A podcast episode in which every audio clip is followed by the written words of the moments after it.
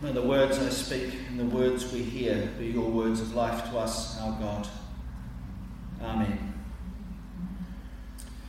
You can imagine the scene. Peter and his partners sitting in their boats after a hard and fruitless night's fishing. And as they clean their nets, they are wondering how might they feed their families this day? And how might they pay all those other demands on their catches? This is a hard life, and this last night has made it harder.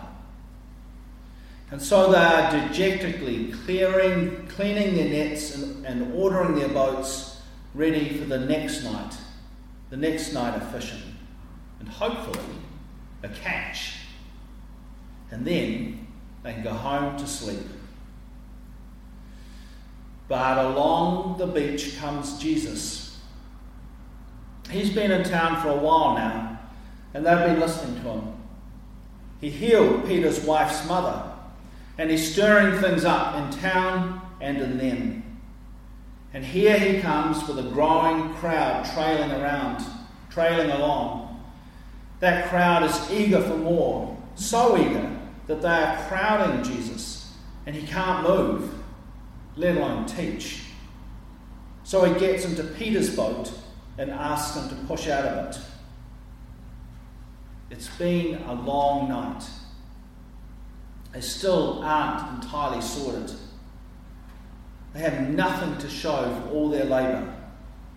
Peter is tired and he wants to go home, have something to eat, and get some sleep. But here is this man who healed his mother in law and others, and who teaches with such authority. He is amazing and he's sitting in his boat. Wow.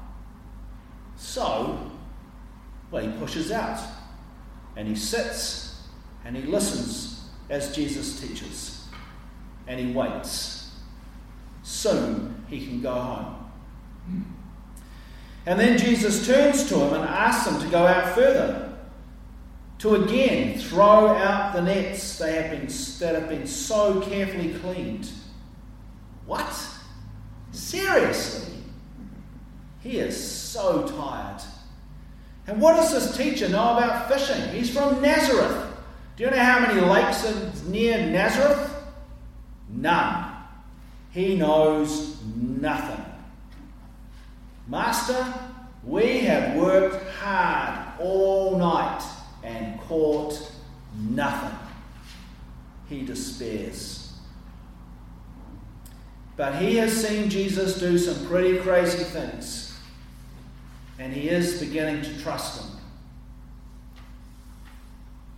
But because you say so, I'll drop the nets. And he does. And soon, he and the others in his boat are struggling with the catch. They have never seen a catch like this. It is huge. The wealth in this catch is staggering. There are too many fish, and they call their friends on the beach, and soon both their boats are near sinking with the weight of the fish. They are in awe, they are filled with wonder and dread. This man is holy, and they are not. They are rough, unholy fishermen. And they have no place in this presence, being in the presence of this man who heals, who has power over the spirits of the sea, and who teaches the words of life. This is too much, and they wish him gone. But Jesus has other ideas. Don't be afraid. From now on, you will be fishing for people what does that even mean? But here is the surprising thing they leave everything and follow. They do not deal with that amazing catch of fish with all the wealth tied up in it. And they do not go home and talk to their families about all this will mean for them. They just go. And they leave behind everything that defined who they were their family and their place in the family, the village they were from, and their identity as fishermen. They start again and they reimagine themselves as disciples to this Rabbi Jesus with all the growing uncertainty and danger that held. No longer from one place, Capernaum, but roaming, roaming the countryside with all the growing uncertainty and danger that that held. And they are now fishers of people and learning what that meant. So I wonder why does Luke tell his story like this? Where's Andrew? It's different from the others, the other way the other gospel writers tell that story. And I wonder what happened to all that fish? And I wonder what did Peter's wife think about all of this?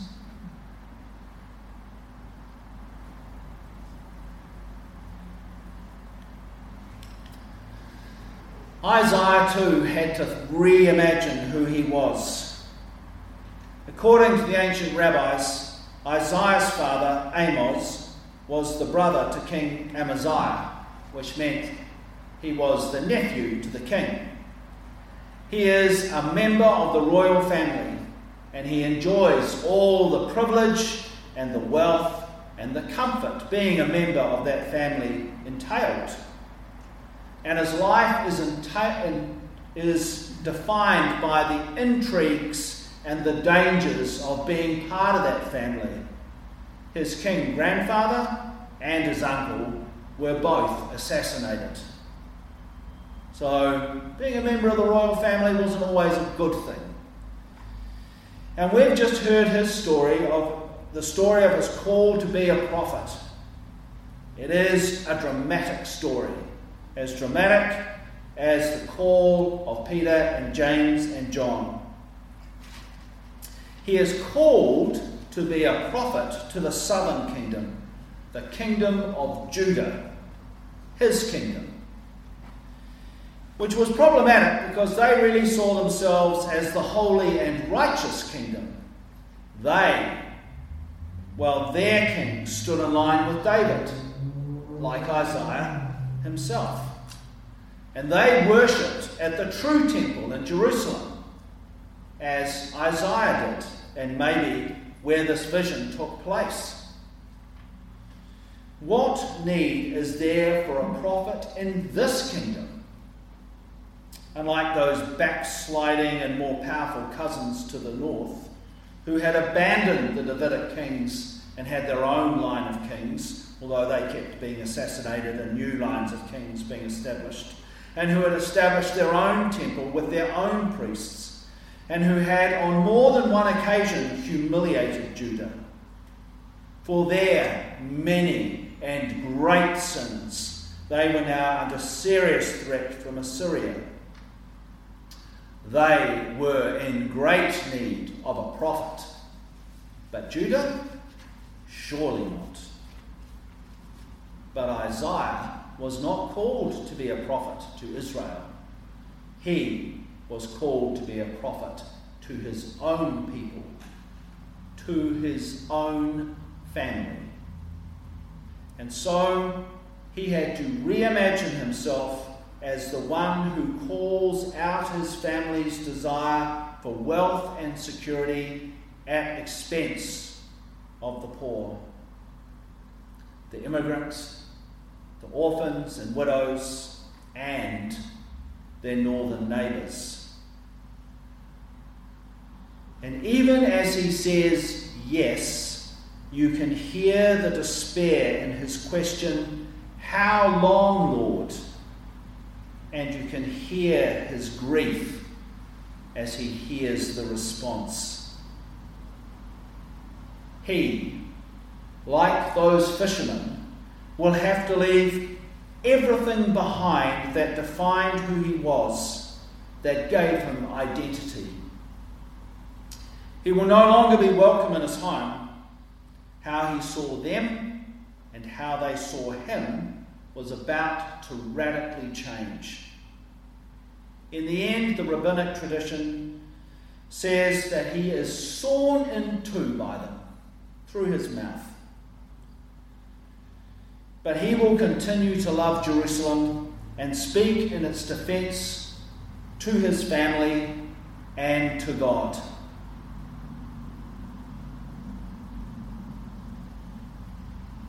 And here are we.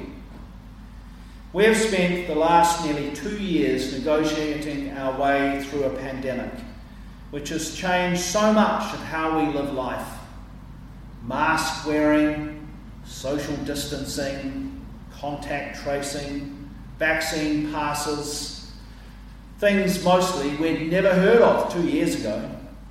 They're now part of our daily life. And it has changed how we see other people and how we relate to other people. And it is changing how we see ourselves as the people of God. Our old understandings of what it means to be church were already under pressure. The cracks were already showing. COVID has just made it much more obvious. We are like Peter, James, and John.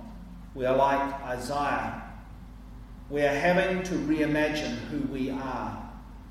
What does it mean for us to follow Jesus in this changing world? Who are we called to be? Call. Well, there are three things that we normally associate about call. Three things that we need to think about for a moment. The first is that we often think that only special people get called. People like Joyce and I, we're special and we get called, and Debbie. But actually, all of us are called. Every single one of us in this room is called. That's what baptism is about. That's where call starts at our baptism. Each one of us has an opportunity to be like Isaiah and say, I'm here, send me, whether we like it or not, whether we think about it or not. So, call is something all of us has to think about. And secondly, we often think about call as being a call to do something. But in fact, none of the call stories we just listened to were about doing anything. It was about identity, how they saw themselves in the world. Even Paul, in his letter to Corinthians, says the same thing. They were all called to be, to be a prophet, to be fishers of people, to be an apostle. My call to be a Franciscan wasn't to do anything, but it was to see myself as a follower of Christ in the footsteps of Francis and Clare. It's about identity, and everything else comes out of that. And thirdly, we often think about call being about an individual call, and that's certainly true. We heard the story of individuals being called, but that wasn't the end of their call. So Isaiah was called to be a prophet so that he could once again speak the call of God to the people of God in Judah to be the people of God. He was the vehicle by which God called the whole community he was asking that whole kingdom to reimagine itself and what it meant to be the people of God. And Jesus takes that. It's Isaiah that Jesus uses. You just heard him in the previous chapter. Quote from the scroll of Isaiah. And it's the basis of what he is trying to do. He sees himself as the one through whom Isaiah's prophecies about the people of God will come true. He is enacting them. And so when he calls Peter and James and John, it's not just an individual call, but it's to be part of our community that will call the people of God to be the people of God, and then will include many others to how they traditionally understood the people of God but it's all to live out what Isaiah was talking about. So our call is for ourselves, but also this community and what we offer the wider community, following the footsteps of Jesus. So, as we live through these times, how is God inviting us to reimagine who we are? Today is, as I said earlier, Waitangi Day, and normally at this time I would be kind of just got home from being down at the dawn service of Hopu Kiori at Mount Juri, um, which t- this year was all online, and I couldn't take part anyway because I was here at church. This treaty, which is an intrinsically Anglican document, as I've said before, it was petitioned for, among others, by Anglican missionaries who were inspired and shaped by the words of the scriptures that we have been listening to, and who were seeking to find a way that Māori and European could live side by side as Māori and as Europeans for the, for the common good of all. They weren't trying to change Māori into Europeans. And they followed Jesus in seeking to create a just community, just as Isaiah had longed for and it was argued for by Anglican humanitarians, among others, who sought to protect Māori from the worst effects of British settlers. It was drawn up and translated by Anglicans. It was signed by those who trusted, among others, Anglican missionaries. And they signed on the basis of how they understood the Māori text in light of what those missionaries had taught on other occasions about the Bible, including the passages that we heard today. And it was taken around the country by, among others, Anglican missionaries for more Māori to sign. So, yes, the 6th of February is important, that's when it was first signed, but there'll be little commemorations around the country, little remembrances, as other parts of the country remember when that part of the country signed. So Hirini Kaa, who was here a year ago, speaking about the treaty, he said, Today is a practice run for the real event that happened in Ngāti Porou in June, when the real people signed it down there. And, well, actually, it was May, and June is when it was signed here. So Graham Cameron, who used to be here, says the real date is in June when Pirirako, who were on the other side of the Wairoa, uh, under um, listening to the French Catholic missionaries, decided not to sign it. But most of the other Maori here did sign it. So there are lots of dates for the signing of the Treaty of Waitangi. Our fingerprints are all over Te Tiriti, which is why it's at the centre of our church's constitution. Sadly, Anglicans have been at the forefront over the last 170 years of denying the treaty, denying its importance, and trying to consign it to the rubbish tin of history. But we have also been at the forefront of trying to live it out. So today we are reminded that we are called to be more, to not just think about how it has been, but to imagine how it might be.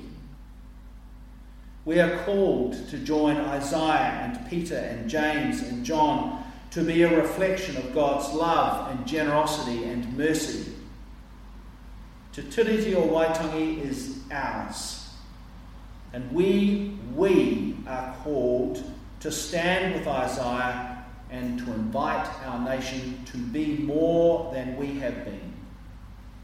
And we are also called to stand with Isaiah and to invite our nation to be more than we have been as we learn the lessons of the last two years, as we can see the inequalities and how that has affected people across Aotearoa. We are invited to reimagine how we might, as a nation, see ourselves so that all might thrive. So I invite you to spend a moment reflecting on that and thinking about what that might look like and what our role in that might be.